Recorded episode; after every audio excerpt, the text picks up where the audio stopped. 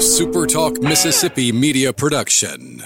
You're listening to Sports Talk Mississippi on demand, presented by Pearl River Resort. Escape to Choctaw, Mississippi and enjoy world class gaming, the Dancing Rabbit Golf Club, and Geyser Falls Water Park. Escape to Pearl River Resort.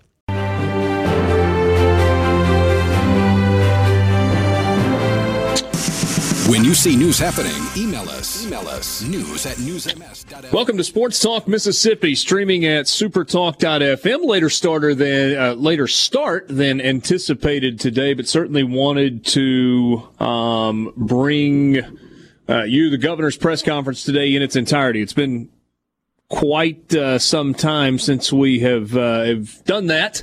But this was a big day because the uh, announcement about uh, schools in the state of Mississippi was uh, coming today, and um, interesting, uh, interesting stuff there from the governor. Uh, schools, uh, a lot of the decision making process is going to the local districts. There were eight school districts that the governor said seventh through twelfth grade would would be pushed back uh, hot spots, but they would begin uh, the younger grades as well. So if you missed any of that, you can go back and uh, listen on the Super Talk Mississippi Facebook page. Uh, you can uh, check out that uh, press conference in its entirety. You will need a while to do that, about an hour and 45 minutes, though, with the governor. Richard Cross, Michael Borky, Brian Haydad, and you on this. Um, what is today? Tuesday? Tuesday afternoon, August the 4th. Sorry, I just kind of. I hear you, man we, we went back into press conference mode, and that took me back into I don't know what day of the week it is anymore. Uh, what's up, guys? Seventh. Yeah. What's Did you say it's April the forty seventh? Yeah, something like that. I don't know. Yeah. Yeah, that sounds uh, sounds about actually the ninetieth day of March, if you really think about it. March Madness yeah. never felt so good. Yeah, that's uh, that's fair.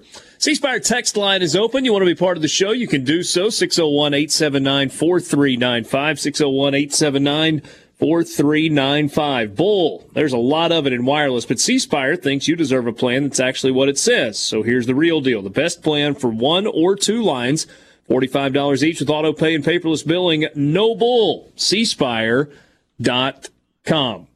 Uh, basketball happening uh, right now as Sacramento and Dallas are headed to overtime, tied at 95. You're way behind, man. They are uh, down in 40 seconds to go in overtime, and it's oh. a four point game. Sorry, I guess I need to uh, refresh my. There it is 107 102. Dallas leading Sacramento with a minute 21 to play in the overtime period. Uh, Pittsburgh and Minnesota are playing in Minneapolis. There was a delay in that game today. Not because of a COVID outbreak, but because of a drone flying over the field. They had to press pause on the game until the drone was gone. We are going to jump in and try and cover three hours worth of sports in an hour and 45 minutes or so with you this afternoon. Take a quick time out, get you set for Sports Talk Mississippi when we come back on Super Talk Mississippi.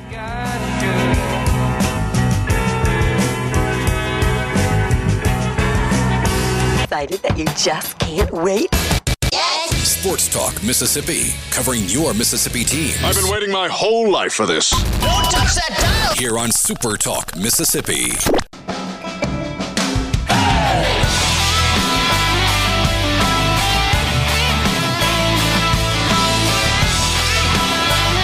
There was some thought that this could be the day that the SEC schedule release came out. That has not happened. There was also some thought that this was going to be the day that the Big Ten released its schedule for the fall. That has not happened as of yet. I, I said hasn't happened with the SEC. Maybe I should say hasn't happened yet, but we're now at 20 minutes after four in the central time zone, a little bit later than that on the East Coast. Seems like it would be a strange time at this point to release either the Big Ten or the SEC schedules. But we did get some, these are our plans going forward news items today. First from the Big 12.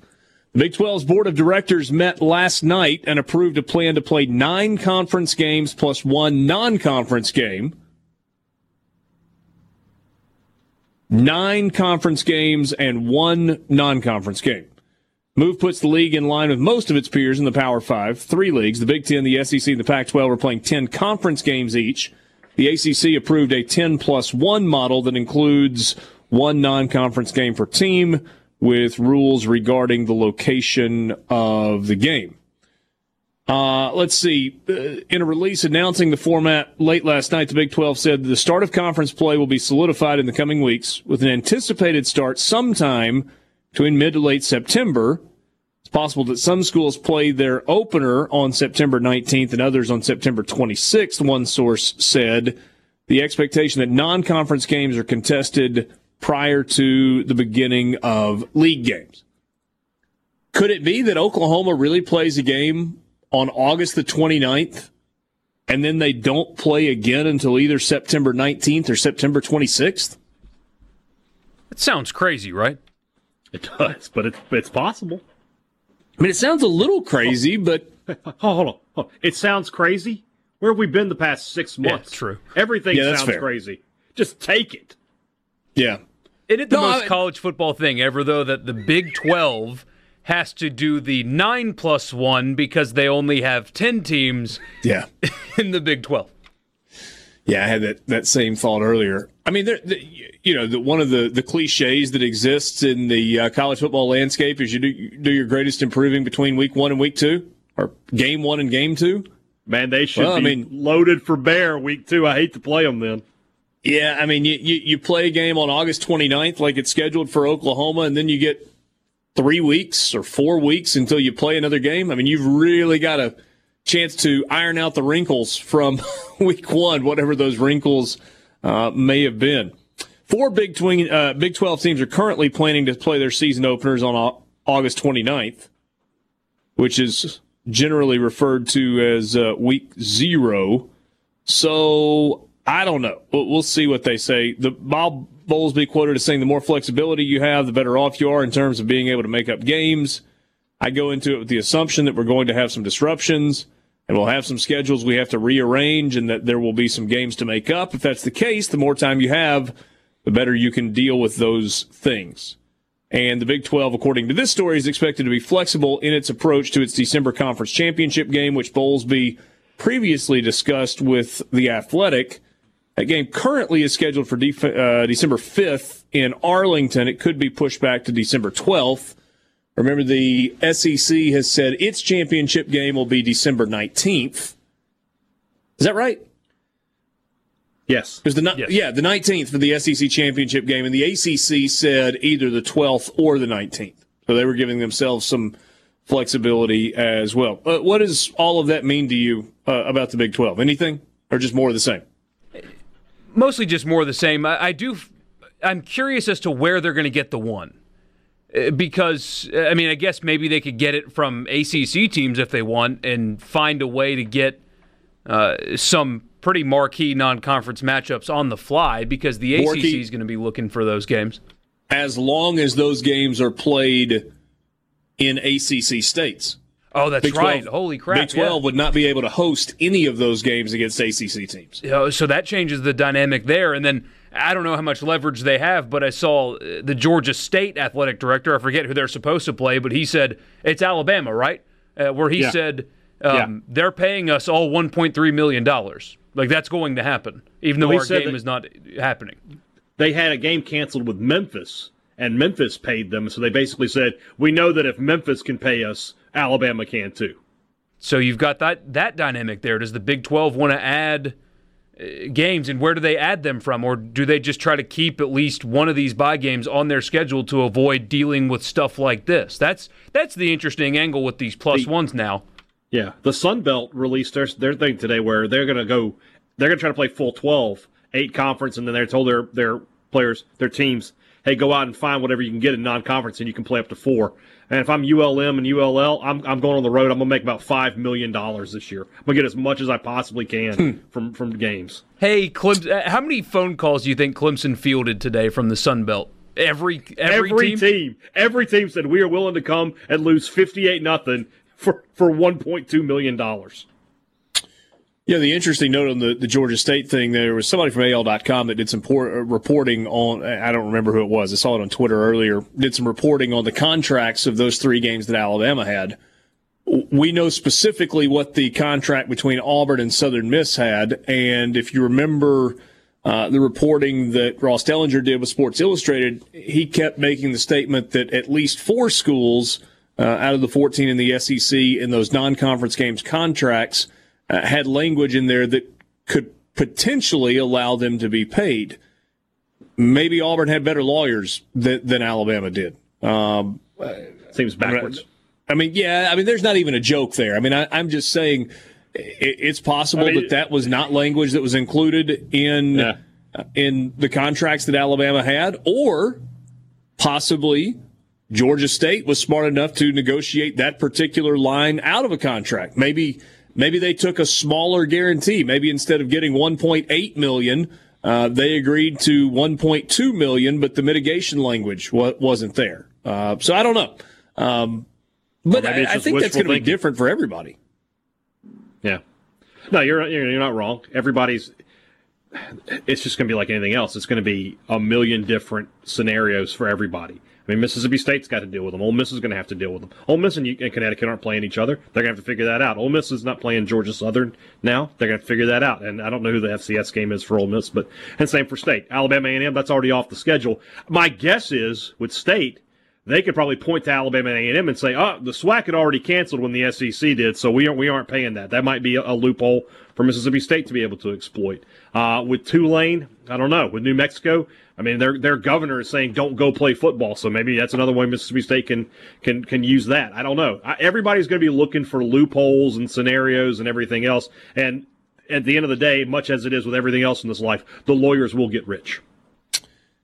Yeah, I think generally speaking, both Ole Miss and Mississippi State are going to be in pretty good shape. Certainly, it appears to be in better shape than Alabama is with their particular contract. So, Ole Miss's game against Baylor was canceled, and that's a tough break financially for Ole Miss because that's one where you're not paying anything out. You're actually getting paid by that game, so you're probably not going to receive whatever the guaranteed payment was. I certainly doubt it's as much as Alabama was going to get for their game against USC, which I think was about five million dollars but probably in the one and a half to two million dollar range. And so you're you're losing the revenue on that game. But the flip side of that is you know you're not playing UConn because they've got the the mandatory quarantine stuff. It doesn't feel like that will change between now and the time that game is scheduled. Uh, but even so, the SEC has changed. You know, nobody's playing any non-conference games right. in the SEC, and so the other two, as you mentioned, were uh, Georgia State and Southeast Missouri State. So, or Georgia Southern and Southeast Missouri State for Ole Miss. So, yeah, we'll see. I mean, those those were not going to be guarantees that were as big as some of the others that we're talking about. It was not going to be the 1.85 million that Southern Miss was getting to go play at Auburn anyway. Uh, in fact, I don't know that the guarantees for those two games combined would be as big as the guarantee that Southern Miss was getting from Auburn when it was all said and done. Of course, that went away as well uh, as Luke was telling us when we talked last week, Southern Miss got $450,000 of that money up front.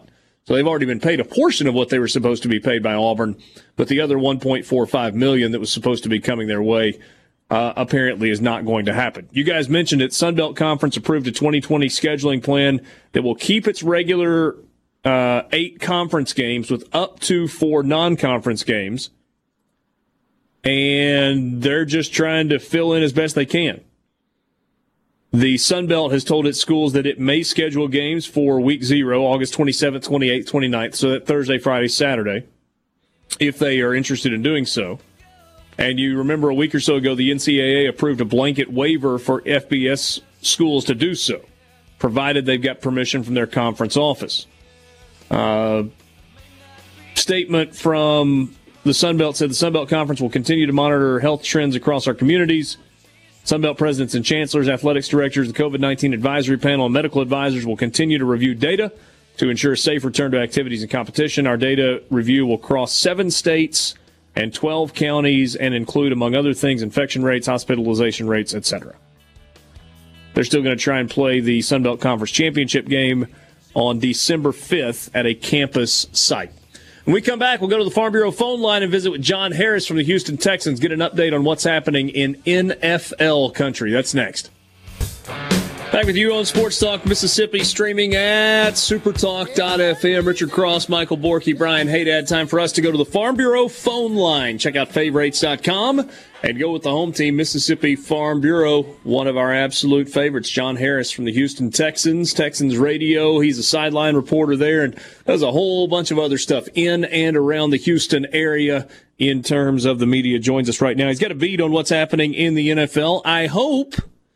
Hey, John, how are you?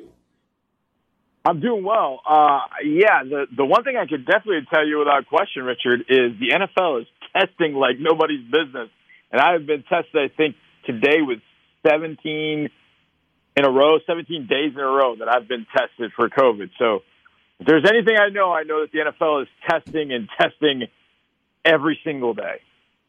Going 0 for 17 generally is not good. I'm assuming 0 for 17, you feel really good about things right now. You know, a few years ago, the Rockets played the Golden State Warriors in the playoffs and had a shot in a game seven and went 0 for 17 from three. So every time I hear something 0 for, that's exactly what I think about.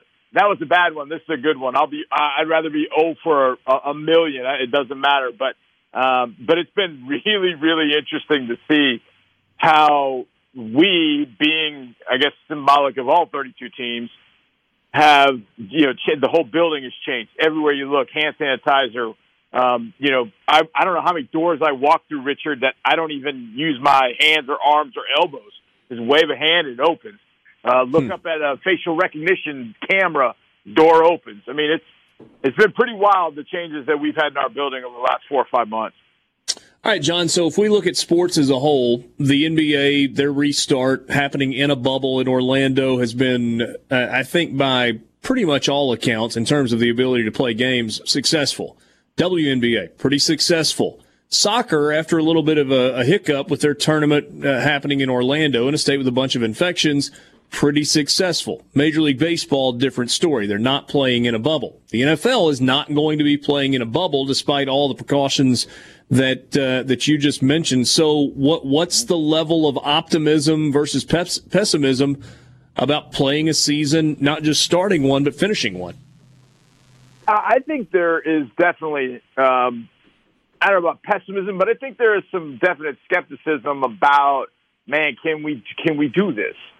And I don't even know if it really, Richard, is about, um, you know, what the t- individual teams are doing. But, and sometimes I think people forget this. You're talking about 21 through, for the most part, you know, 33, 34 year olds right in the prime of their lives. And when they leave the building, you can't really control what they do. And it's going to be imperative for teams to continually put up the Miami Marlins picture and say, hey, remember this? Don't let this happen to you. Don't let yeah. this happen to us. And it's going to be a, a, a great lesson. And, and what I've what I've seen of the, the, the teams in Major League Baseball that have have had the big outbreaks, that both of them started because, in Miami's case, you had f- some players that went out in Atlanta I don't know if they went to Magic City to get wings or what, but they went out in Atlanta. And then you had uh, some Cardinals apparently that went gambling. And it's and look, I want to go hit the blackjack tables as much as anybody, but I realize I can't do that now. The other factor I think that's different for the NFL than it is for Major League Baseball, and because just trying to find some differences is, is not easy. But the one other aspect, Major League Baseball is traveling throughout the week all year long. They'll take, if I did my math correct, somewhere between 25 to 27 trips in a normal year. So they'll still take, I don't know, in a shortened year, they're going to take 12 to 13 trips. We will take eight. And they happen, for the most part, pretty much on the weekend. And the other aspect of it is when we get to the hotel, we will go nowhere. Now that's frustrating because I look at those those weekends as an opportunity to go get a bite to eat in a place that I don't I don't live, to go kind of experience a little bit of the city in which we're going. And obviously I know I've got work to do, but this year because I'm a tier 2 employee and more than likely traveling with the team, we will be bus, plane, bus, hotel, bus, stadium, bus, plane, back to our stadium, our, our hmm. facility. There's no going out. There's no basically, there's really basically leaving your room to go eat in, in basically it's grab and go type stuff. There's no buffets. There's no going down to the hotel restaurant. The NFL has put a number of different traveling protocols that are going to make it very difficult for players to get out and do things. And that's where the Cardinals and the Marlins both really have had issue. And hopefully the NFL will continue to impress upon these players. This is why we're doing this. Hopefully you understand. And hopefully the players that, that are not opting out, the majority of them are um, they can see that and they get that. And hopefully, with a veteran team that that gets it, hopefully you won't have a bunch of knuckleheads that bring it back to you and, and shut your season down. So. I think a couple of the differences in the NFL and the NBA, and hopefully those differences will help the NFL going forward. It's really interesting when you, you kind of lay it out exactly how it's going to be. It gives you a chance to, you know, catch up on some rest or watch Netflix yeah. or whatever, but that's really all you're going to be doing. What What's your best guess eh, on attendance? I mean, in a place like Houston, do you anticipate some fans in the stands? We know that there's uh, Philadelphia is not going to have any. Uh, I'm, I'm not sure what they've decided in California. Is it just going to kind of be piecemeal together in terms of attendance at games?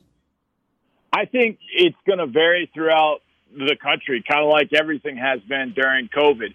I think you know, Governor Abbott in our uh, state has said, you know, you can have up to 50% fans. In fact, Ross Bork, uh, Bjork said the mm-hmm. other day that at A&M they were hoping to get up to 50% because that's what the governor has mandated. But our ticketing uh, department uh, went through and did an analysis of the entire stadium, like what would happen if we separated people by six feet and kept people out of adjacent rows and and it essentially comes down to I think like 22 to 25 percent of people in the building, which is somewhere between 13 to 15 thousand.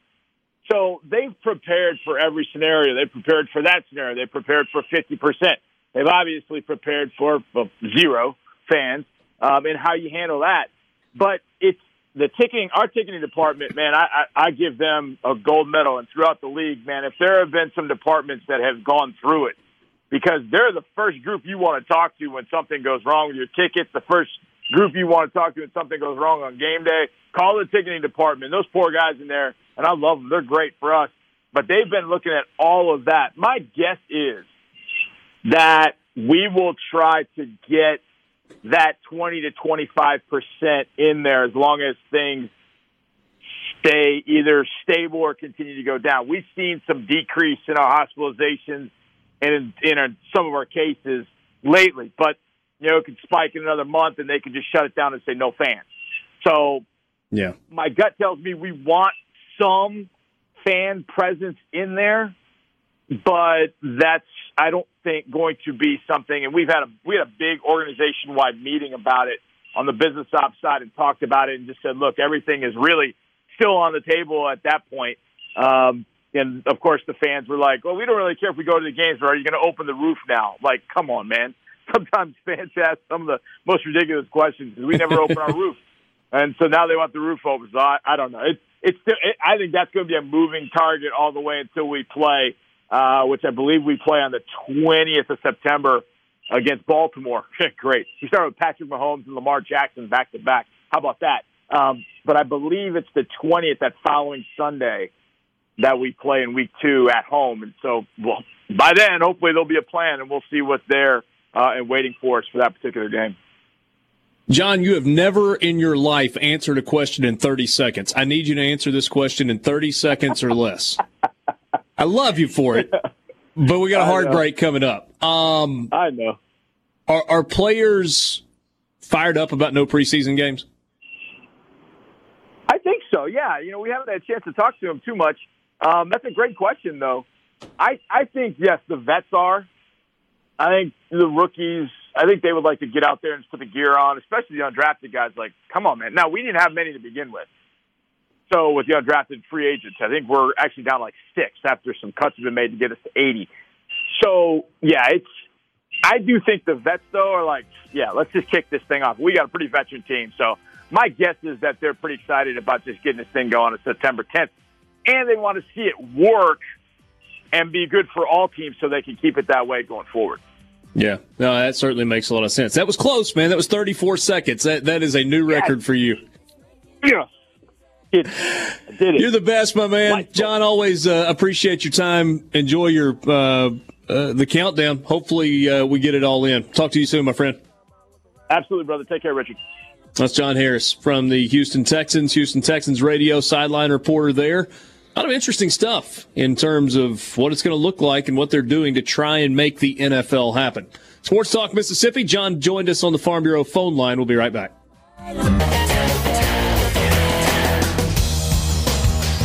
Back with you, Sports Talk Mississippi, streaming at supertalk.fm Tuesday afternoon. We were a little late getting started today. Actually, a lot late getting started today. Governor Tate Reeves with uh, his press conference today announcing that some Mississippi schools will be starting, some will be delayed, and some elementary schools are going to be starting, but you got some high schools, 7th through 12th grades, that are going to be pushed back a couple of weeks. So a lot of information to uh, digest there. You want to check it all out. You can go to the Super Talk Mississippi Facebook page and watch the press conference or listen to it in its entirety. Richard Cross, Michael Borky, and Brian Haydad. Don't forget the C Spire text line is open 601 879 4395. Again, 601 879 4395. Hammy sends us a, uh, a picture from his playroom. He says, Love having you guys on the big screen in the playroom. Glad I found you on Roku. You can uh, you can watch Sports Talk Mississippi if you have Roku on your television. Just stream it. Do you like that, Hey Dad? I do. That's awesome. Yes. I'm, sur- I'm surprised anybody wants uh, to watch us, but you know, nobody wants Yeah. to look at me. Jeez. Tim in Columbia says, thanks for the college football updates on scheduling. I'm hoping for some football soon. Can't wait. Keep up the good work and the info. Yeah, we're going to uh, do the best that we uh, can. What about angry Tate Reeves today? Borky, he got a little fiery. He got fired up about one question. Yeah, one uh, well, one publication in particular uh, was Started out with, thank you for that question, and then, I mean, the t- I did not expect that at all. Like, I, I even like perked my head up, like, wait, oh, okay, Yeah. I Uh, was sitting here in the studio, not paying attention. You know, just I can hear it through the uh, the headphones, and all of a sudden I hear his voice go up an octave, and I was like, "What? What's happening? Oh, yeah, yeah, yeah. well, hey there. Yeah. Um. So yeah, you've uh, you got that going on. Uh, again, you can go back and check that out if uh, you are so inclined. Uh, you got a bunch of baseball happening tonight. You got some NBA stuff going on as well. Give you the uh, the complete scoreboard. Minnesota, by the way, leading uh, seven to three over Pittsburgh in the ninth inning of that game. I told you earlier it was um, delayed because of a drone. They had, they had some breaking news on that. Don't know if you saw that or not. It was not a oh. drone. It was Jose Altuve in a hand glider. oh, Well played. well played. 114, 110 in overtime. Dallas over Sacramento. Brooklyn beat Milwaukee 119, 116. And Phoenix, defense optional in Orlando with Phoenix and the uh, Clippers. 95 91. Suns leading it over the Clippers as they get ready to start the fourth quarter of that game. Uh, speaking of a game that might be defense optional, Houston and Portland tonight at eight o'clock on uh, on TNT. That is That should be a lot of fun to watch. Score. They, they can score and they both have a lot to play for still. So so you're going eh, the the bubble. eh, Put all, all the politics stuff aside. I know there are people and they let me know on Twitter every time I tweet about the NBA that they are not watching. And thank you for letting me know that you're not watching. I appreciate that. Um, but all that stuff aside, the games have been great. The play has, for a four and a half month hiatus. I mean, they were the first league to go. And that's the longest these guys have ever been in their lives without playing basketball, at least competitively. And they come back, and they're, I mean, by and large, playing good defense. Uh, shots are falling. Uh, the shooting percentages are not that bad.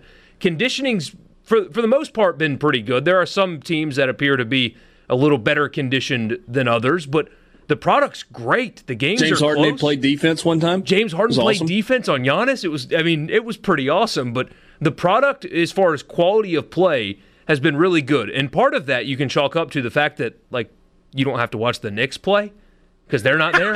but in the uh, it's funny because it's true. in the words of the great Sir Charles Barkley, the Memphis Grizzlies have been terrible, terrible. They've been bad. 0 and 3 in the bubble. And uh, congratulations to New Orleans for getting to play a terrible team yesterday. well, that's what happens when your best player plays actual minutes. It's amazing when you actually unleash say, your best player what he does. Eh, You know, this whole minutes restriction on Zion thing, he's a good basketball player. He, he's talented. It's kind of fun, too.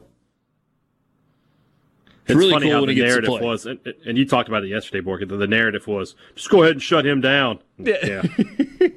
And Richard's Why favorite, not not just play the games? It'll be all right. Richard's favorite columnist during the game yesterday said New Orleans should shut him down because this is a waste of time. He goes and drops 23 7 and 5. I mean, like, it, he's the reason they won that game down the stretch. He and Ingram was. really was great. that Dan Dan, Wilkins that said that? Genius. Dan Wilkins said that they should go ahead and shut him down because this is a waste of time, and then he drops Man, I tell you 21 what. or 23 points. I Go ahead what, and shut down cat- Zion. That cat is an expert on everything. He's got public health figured out. He's got minutes restrictions figured out. He's got the pulse of college football, the pulse of the NBA. Man, if we can just get the NFL going so he can give us a little expertise on that particular area as well, we will have it all covered. We'll only need one sports writer. We won't need anybody else because we'll have Dan Wolken. I retweeted an old column of his from back in March when he said the bubble idea is stupid and we should stop talking about it because it can never happen. You know who else is stupid? Mm-hmm. You do. Five o'clock hour, Sports Talk Mississippi, streaming at supertalk.fm. Richard Cross, Michael Borky, Brian Haydad on this Tuesday. Thanks for being with us. C Spire text line is open to you 601 879 4395. Want more fast and less furious? Switch to C Fiber and see what real internet looks like. No data caps, no long term contracts, no cancellation fees. Don't settle for slow speeds, lousy reliability, and bad customer service from the other guys. With C Fiber, you get gigabit speeds over 99.99% reliability and local 24 7 support, so nothing slows you down. See if C Fiber is available in your area now at cspire.com slash fiber. Time for the college football fix.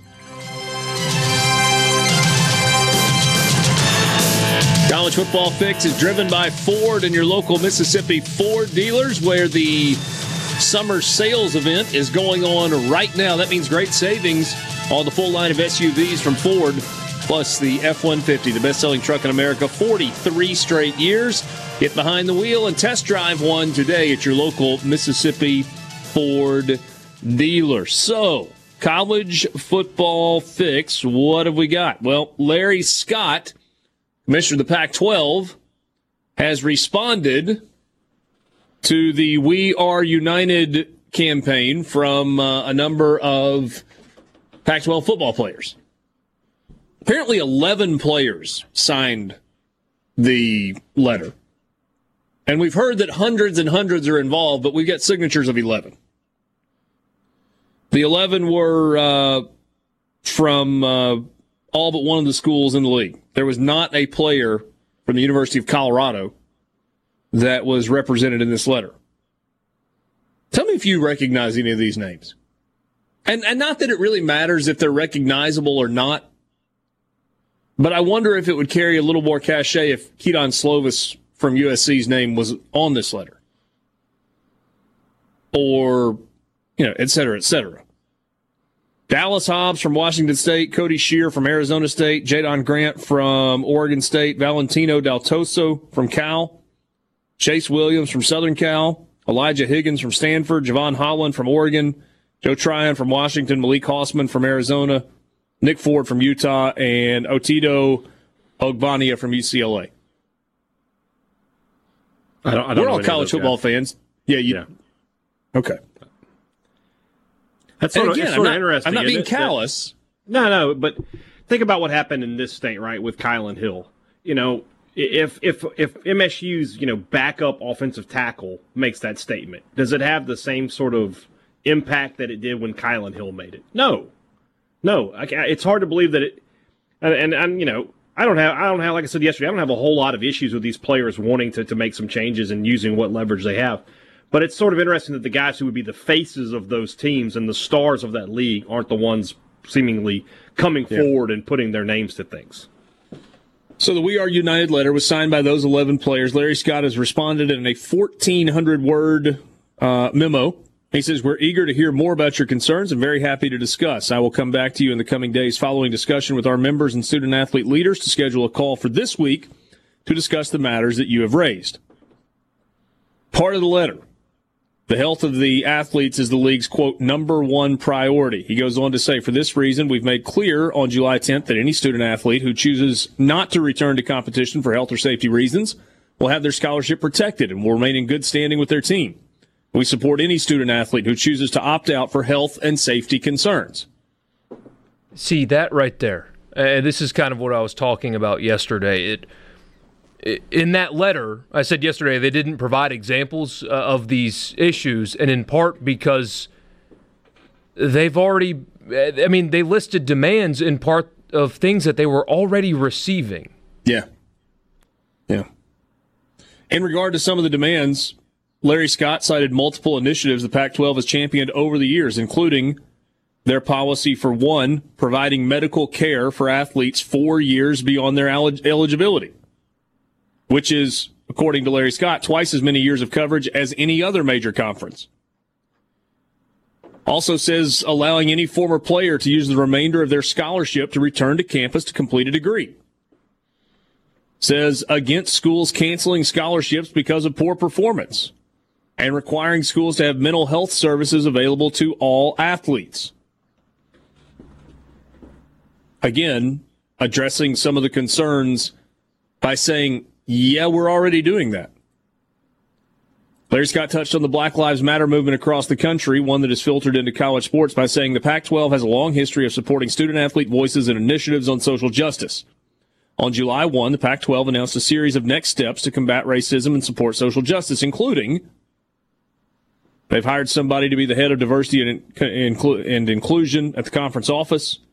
They formed a social justice and anti-racism advisory group that includes student athlete representatives, and they lo- have launched a series of student athlete and coach anti-racism forums. The latter two of those things you just mentioned, also something that they asked for in the letter. By the way, no Pac 12 school is requiring athletes to sign a liability waiver to begin workouts.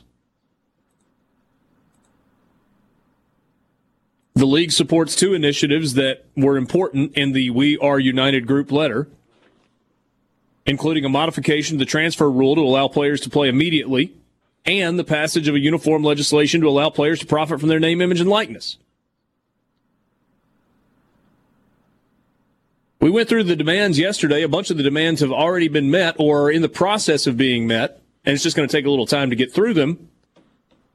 And the idea of coaches and administrators giving up significant chunks of their salary, or the conference and the universities splitting the revenue that comes in to support these athletic programs, just splitting it down the middle with the student athletes in each sport, those are complete non starters. Complete non starters. And out Larry Scott's hands. been a punching I'm sorry, what? And out of their hands. I mean, the the name, image, and likeness thing, the sixth year scholarship uh, idea, uh, the transfer, free transfer without penalty thing, that is all completely out of their school's hands. So, I mean, you could do like a nationwide boycott to get those kind of things, but you just sitting out of Oregon's games and punishing your school is not changing that rule because your school can't do anything about it six year scholarships are that that that there's no reason for that. I'll say four years, maybe a stretch sometimes. But if you get after it, you can still graduate in four years. You did it, Borky, right? I did. I could have in three if I really wanted to. Peyton Manning graduated in three years and earned a master's degree in a fourth year. I'm not saying that, okay, maybe he's the exception to the rule. Yeah, that, that really feels like he is, to be honest. No, of course. I mean, Peyton Manning, an overachiever, big surprise. But people graduate all the time in four years and finish a master's degree in a fifth year. Look, it, uh, from, from the, the time I started until the time I finished college was six and a half years. It was entirely too long. I didn't do a great job tending to some of my business. I transferred away from Ole Miss after my freshman year, back to Ole Miss a semester and a half, or a year and a half later, and I took a semester off to work. And for the last year and a half that I was in school, worked full time, multiple jobs while I was in school. I'm not saying that to pat myself on the back. I'm saying I can tell you why it took me six and a half years and still tell you that it was too long. It shouldn't have taken me that long because I wasn't serious enough in my academic stuff along the way. But I lost credits transferring away. I lost credits transferring back. I took a semester off and I worked full time for the last year and a half I was in school. That's how it took me six and a half years. The idea of being a full scholarship athlete and getting six years to finish your undergraduate work? That's, come on. That's unrealistic. Especially, especially when you consider that every athlete has advan- has has access to tutoring and and academic centers and things of that nature that that those athletes are fast tracked to get their degree because it benefits the school with APR Yeah. rates and they have to keep recycling players in and out. And they are So the- made to go schools to class, are making and they are made exactly, to study. Yeah, they are. They are. You know, this is a, this. You're, you're right, and this is one of those those the things on this list that you just can't really get behind because Hey, here's one for you. universities want those kids processing and getting them out of there as fast as possible. You, you want a local example? I'll give you one. MoMo Sanogo at Ole Yeah. Miss. Really good linebacker. Injured last year. He has graduated and is starting the MBA program as a redshirt junior. He's a bright kid. He's a really hard worker. It can be done if you want to do it. But you got to want to do it. So just the whole idea of, hey, let's give six years of scholarship eligibility. Why?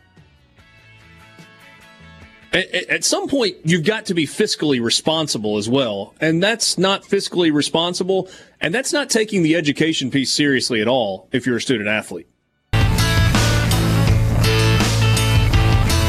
Good to be with you on this Tuesday afternoon as we roll along in the five o'clock hour. Uh, you remember Michael Borky told you, oh, I don't remember, I think it was yesterday, yeah, yesterday or Friday, that the NFL still hadn't quite gotten everything worked out in terms of its restart agreement, the, the deal between the NFL and the NFLPA.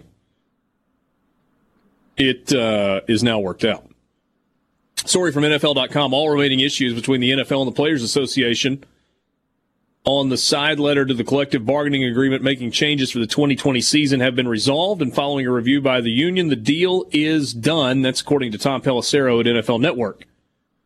Perhaps the largest agreement comes with the sides' accordance for an opt out deadline, which will be Thursday. Players have until 4 o'clock Eastern Time this Thursday and the players were informed of that deadline last night. They were likewise told that the annual drug testing window would commence on Friday.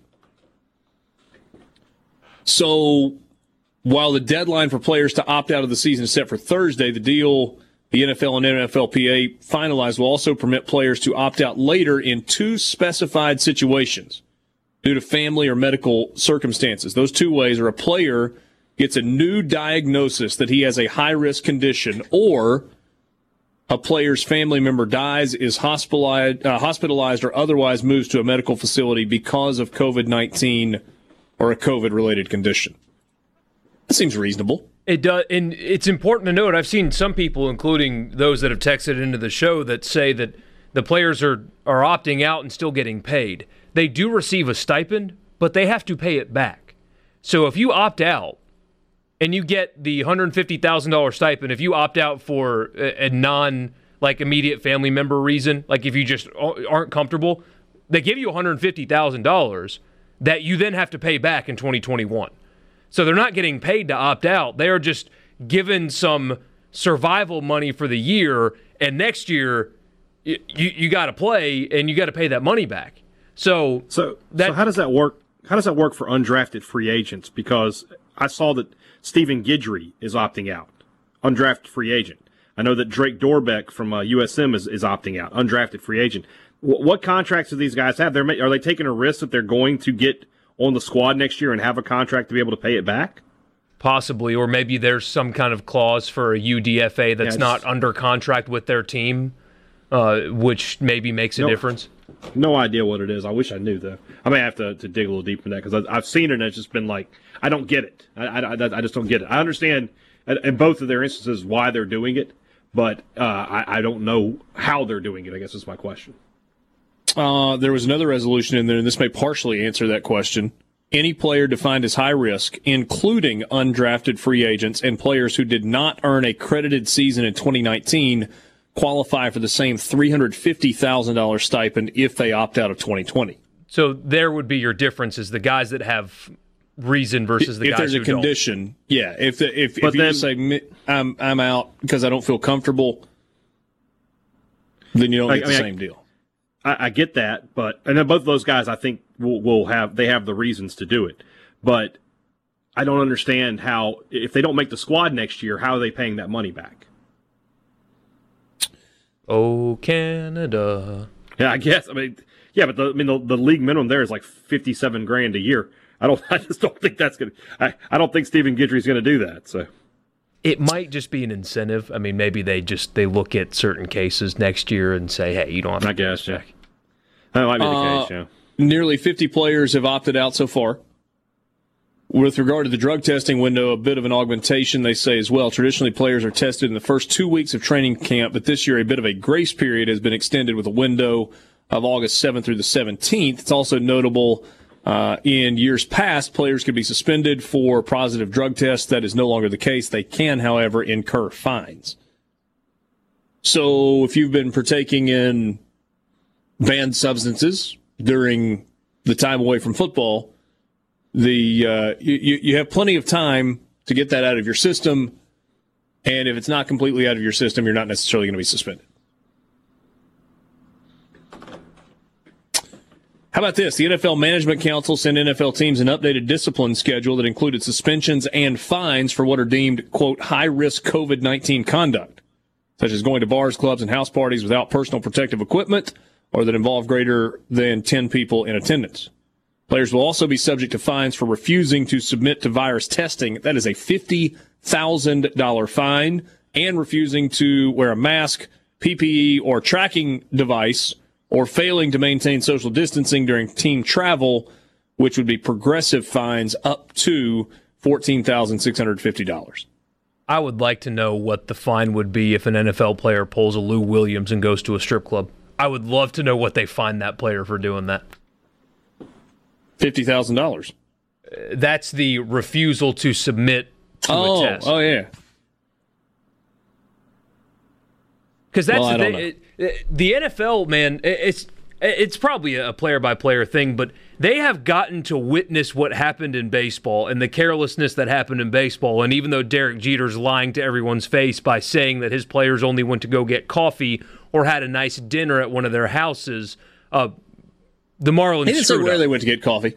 Oh yeah, he, I mean you could get coffee in a lot of places. There are bars that serve coffee, so you know maybe that's it. Or he was talking about coffee stout, which is probably not great to drink in the summer, but you know, eh, to each their own. Um, not a fan. Eh, the NFL has has witnessed this now, and by the way, Matt Stafford had a false positive. Yep. And that, I mean, if that happens in the season, I guess this is a completely different conversation. But if the quarterback of an NFL team gets a false positive because of the protocol that's currently in place, he's probably missing a game. Even though the test was a false positive, it took that many days to get him reinstated through the protocol with like he had to get two negative tests and had to quarantine for a certain number of days. he would have missed a start for a false positive. So it's imperative that not only do you not do anything, but they figure out how to deal with a false positive as well. Because if Matt Stafford had a false positive, think about how many other people have gotten one too, which is crazy. But Did you uh did you see the the the I guess the, I don't know where she put it, but his wife came out and she just ripped the NFL for this. the Lions did too. Yeah, I mean, it's basically she's like, and she made a good point. She said, "My kids were told they couldn't come to school. People were telling me not to come to their house. I was asked to leave restaurants and asked to leave grocery stores and stuff. I mean, yeah, yeah. I mean, the, the, getting a positive test, if, if it's especially if it's false, I mean, that's that's a scarlet letter right now. So yeah, the the NFL's got to be able. This is the NFL. They got more money than anybody. They got to be able to do better than that. Anybody but Jeff Bezos. He's got more money than anybody. Does, does does the NFL combined have more money than Jeff Bezos? I bet they do.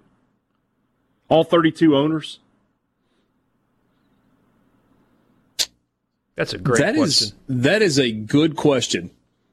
The think poorest his, uh, owner is Al Davis, right? Well, he's dead. I'm so not Al pretty good. Davis. Um, yikes. Oops. Let's uh, go ahead and restart the segment here. Let me get the He's music walking those streets Um, of gold, maybe. I don't know. Yeah, no, not Al Davis. The other Davis that cuts his own hair that owns the Raiders. Mark Isn't he- Davis. Is, Mark it's Davis. his son. yeah. isn't he the poorest uh, owner at 500 million? I have no idea Yeah, the answer. the, the the wealthiest owner is um. Well, I guess What's it's Paul, Paul Allen, Allen? What, State. but he's yeah. um, That's a, this, that's a that's a that's a good question though. Real time billionaire tracker has uh, it was a tough day today for uh, Jeff Bezos. He lost like a billion and a half dollars.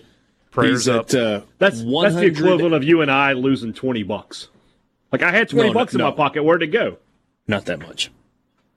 Not that much. Like oh God, a yeah. dollar. you you lost a two dollar bill. Uh, Bezos uh, today is worth 183 billion dollars. Man, I bet And it's remember- close just off the top of my head. I bet it's really close. Because Paul Allen's what- estate was what? I mean, it was a ton. I don't remember exactly. I, and I'm getting Paul Allen and Steve Ballmer confu- uh, confused a little bit. So bit. we need them to be averaging five point seven one billion. He might it, it might be Bezos or Bezos or whatever his name is. Bezos, Jeff Bezos. Bezos. It, it doesn't matter. No, well, I, I just was helping you because you seem to be searching for the right answer. Bezos, Quanzo, it's all the same. Bad news for the Atlanta Braves. Don't know if you saw this last night or not. Mike Soroka, the ace pitcher on that staff, who's young, only 23 years old, uh, an apparent Achilles injury. Everybody was putting on Twitter, oh, it popped. Uh, not a knee injury, despite the fact that he was not able to put any pressure on the leg as he was being helped off. Evidently, The- you can see it uh, roll up on the footage. Yeah, not, not good. It's not pretty. Not uh, pretty. He's pitching well. Did not pitch particularly well last night. Prior to last night's game, uh, two earned runs, eight hits in 11 and the third innings with a 159 ERA. Uh, struggling last night a bit, had given up four runs on three hits and had walked four in just two and a third. But uh, that could put the Braves in a little bit of a pickle in terms of pitching rotation. Sports Talk Mississippi, half an hour left with you on this Tuesday afternoon. We'll be right back. Drama in the bubble. Devin Booker for Phoenix hits a game winner as time expires, and the Suns get a dub over the uh, Los Angeles Clippers. Have you seen Lost the shot? Stand up. Have you seen the highlight of the shot? Yes. Uh, to call it contested would be an understatement. What is Zubac doing though? I mean, throwing away the outlet after he gets a rebound with what was it, nine seconds left, giving Devin Booker a final shot at it in Paul George's grill. Three finals in, one game going on, two coming up tonight. Phoenix beat the Clippers 117 115. In overtime, Dallas over Sacramento 114 110. Tight game between Brooklyn and Milwaukee. The Nets won it by three over the Bucks. If you took the Nets money line, it paid out plus sixteen hundred. Who? That's why they play the game. Games, I guess. Uh, Pacers up on the Magic 43 22 at the end of the first. So that kind of bucking the trend of a bunch of close games today in the association. Tonight, Boston and Miami. That one tips off, actually, uh, is about to tip off on TNT. And then Houston and Portland is the late game tonight as well. Major League Baseball got a, uh, a bunch of games happening. The best team in baseball is not playing today because of all the shuffling, thanks to the Phillies and the Marlins and whatnot. Reds leading the Indians in the second inning. Twins beat the Pirates early. Red Sox are at the Rays tonight. That one gets started. Oh, in just a few minutes. Mets are at the Nationals. Blue Jays in Atlanta to take on the Braves, who lost last night to fall to seven and four. Marlins will return to the ballpark tonight. 16 new faces on the Marlins roster. And um, I guess it's a fair fight because they're playing the Orioles. Yeah, that was mean. White Sox at the Brewers, Royals at the Cubs. Giants are in Denver to take on the Rockies. Giants, I guess, dropped one last night. Uh, Kevin Gausman getting the start. You remember him from LSU a few years ago? Oh yeah, Cat could absolutely. pitch. Whew, he was good. Yeah, well, The um, Astros are at the Diamondbacks. Rangers out west to take on the A's. Dodgers and the Padres tonight. Padres have been good so far. They're seven and four, and uh, have only one loss at home. And uh, if you want late night baseball, you can get it on ESPN. Uh, Mike Trout and the Angels, despite going to 16 teams for the playoffs, the Angels, if they started today, would still be outside looking in. And the Marlins Three are in first place. Yeah. We'll see if that holds up. They're just playing the long game. They're just keep getting games postponed and postponed because of coronavirus that they make the playoffs automatically and win the division. if they win tonight, if they win and they are at 750, they sh- I'd shut it down. ah, got no Scott, you players. have the best record in baseball. Go to Magic yeah, but you'd, you'd be in. Nobody's nobody's winning 75 percent of these games. You'd be in. be in the You're right. locker room after the game. Hey guys, you want some wings? Jeez. They win tonight. Angels at the Mariners. That's nine Go, o'clock go there on with the ESPN. cameras. And, oh, okay.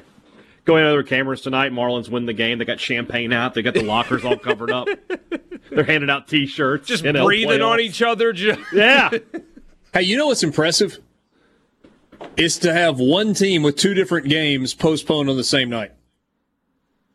That's The tough. Phillies and Yankees will now have a makeup game tomorrow. Cardinals and Tigers are postponed. Their makeup date is to be determined.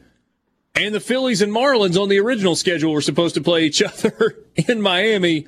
Another makeup date to be determined. I don't. Ooh, bad news for the Grizzlies. Just came over Twitter. Did y'all see this? Yep. And Jaren Jackson tears a meniscus out for the rest of the season. Ooh, that's that's that for that. man, he was smooth last night. To a guy his size, should not be able to move so fluidly. But oh, no, I- I- he is. Brutal. If he continues to work and obviously recovers from this injury, although it could have been worse, I imagine, but uh, he's got Kevin Durant skill set in him, and he's a little bit more physical. But the way he can he can beat people off the dribble and how fluid he is attacking the basket and also making the outside shot, like he's got that skill set. He's that good. C Spire text line is open to you 601 879 4395 if you want to be a part of the conversation. The PGA Championship begins on Thursday, and the uh, the tee sheets, uh, the pairings are, are pretty good. Uh, they got a few of them that are, are really stacked, including uh, Tiger Woods, Justin Thomas, and Rory McIlroy in a group. You get behind that, can't you? Yeah, that uh, what is it? Eight twenty-two to eight thirty-three local time. So that what is that? Ten o'clock, ten thirty our time uh, when they start on Thursday. Back-to-back groups: Spieth, Rose, and DJ, and then Rory, JT, and Tiger. Not bad. Sign me up. Not bad at all. By the way, they'll be going off number 10. If if you care, if you know Harding Park that intimately that that makes a difference to you one way or the other, uh, good for you. You have too much time on your hands. Love the primetime majors, though. Every major, except for the Masters, obviously, should be on the West Coast. Figure it out. Give me golf that's finishing at 10 o'clock. I, I love this stuff. You kind of eliminate a bunch of really good golf courses if you do that. Yeah, you do. But man, this is so cool. I- The You just want to play them all at Pebble Beach. Every single one of them. The coverage starts at four. I mean, East Coast majors, they're wrapping up at four.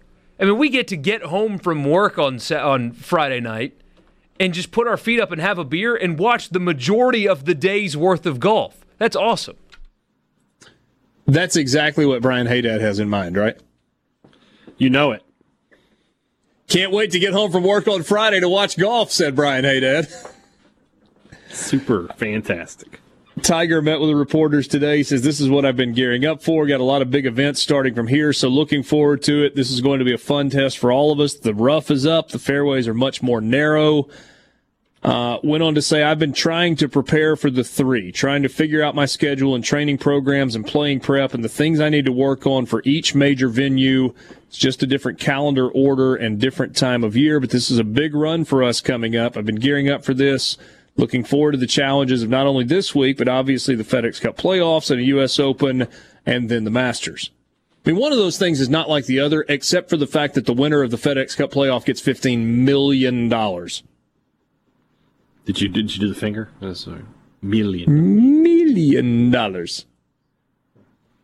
I can't see you on the stream. I, Yeah, you, something- you could have, you could have seen me do it. Um, I believe you. I believe you.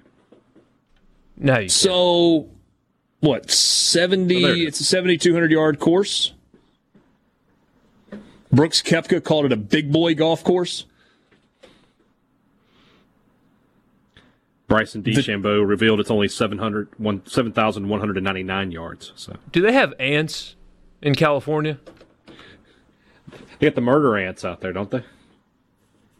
Oh yeah. Oh, they found a murder hornet uh, like up in New England, so we're in real trouble. I saw a picture. Somebody had like one. It was like holding it by its neck, like it was a fish. Yeah. Like, like. Can Didn't you, they can find you a- train that animal?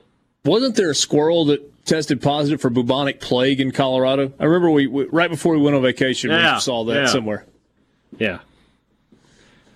I guess Pretty we didn't run up, into dude. the bubonic plague squirrel, which is just as well. Part of plague rats, but rat plague rats. But have you heard of bubonic plague squirrel?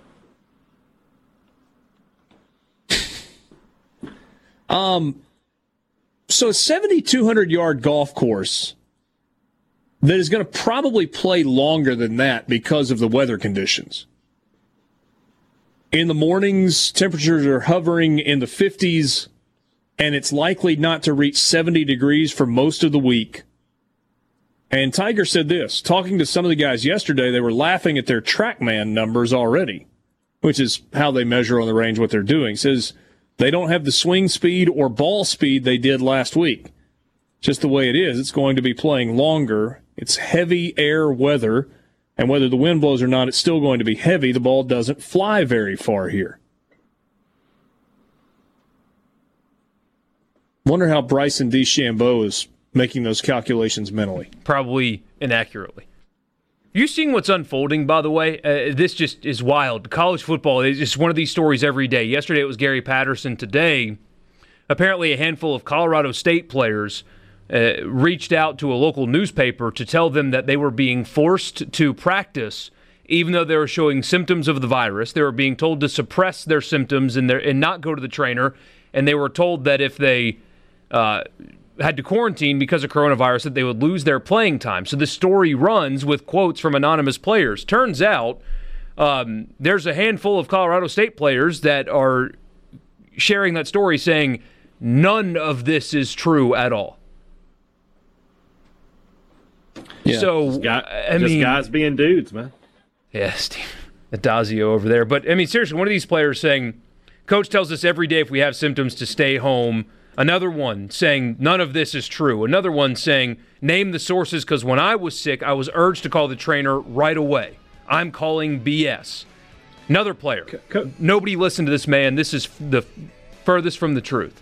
This is wild. Co- coaches are making some dumb statements here and there, but that's one that will get you fired if you told your team to do stuff like that. There's no way I, I, I'm not buying into that. I'm not going to buy that one.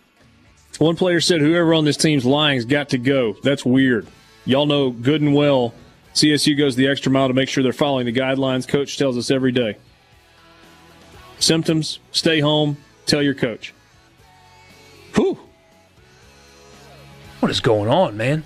A SuperTalk Mississippi media production.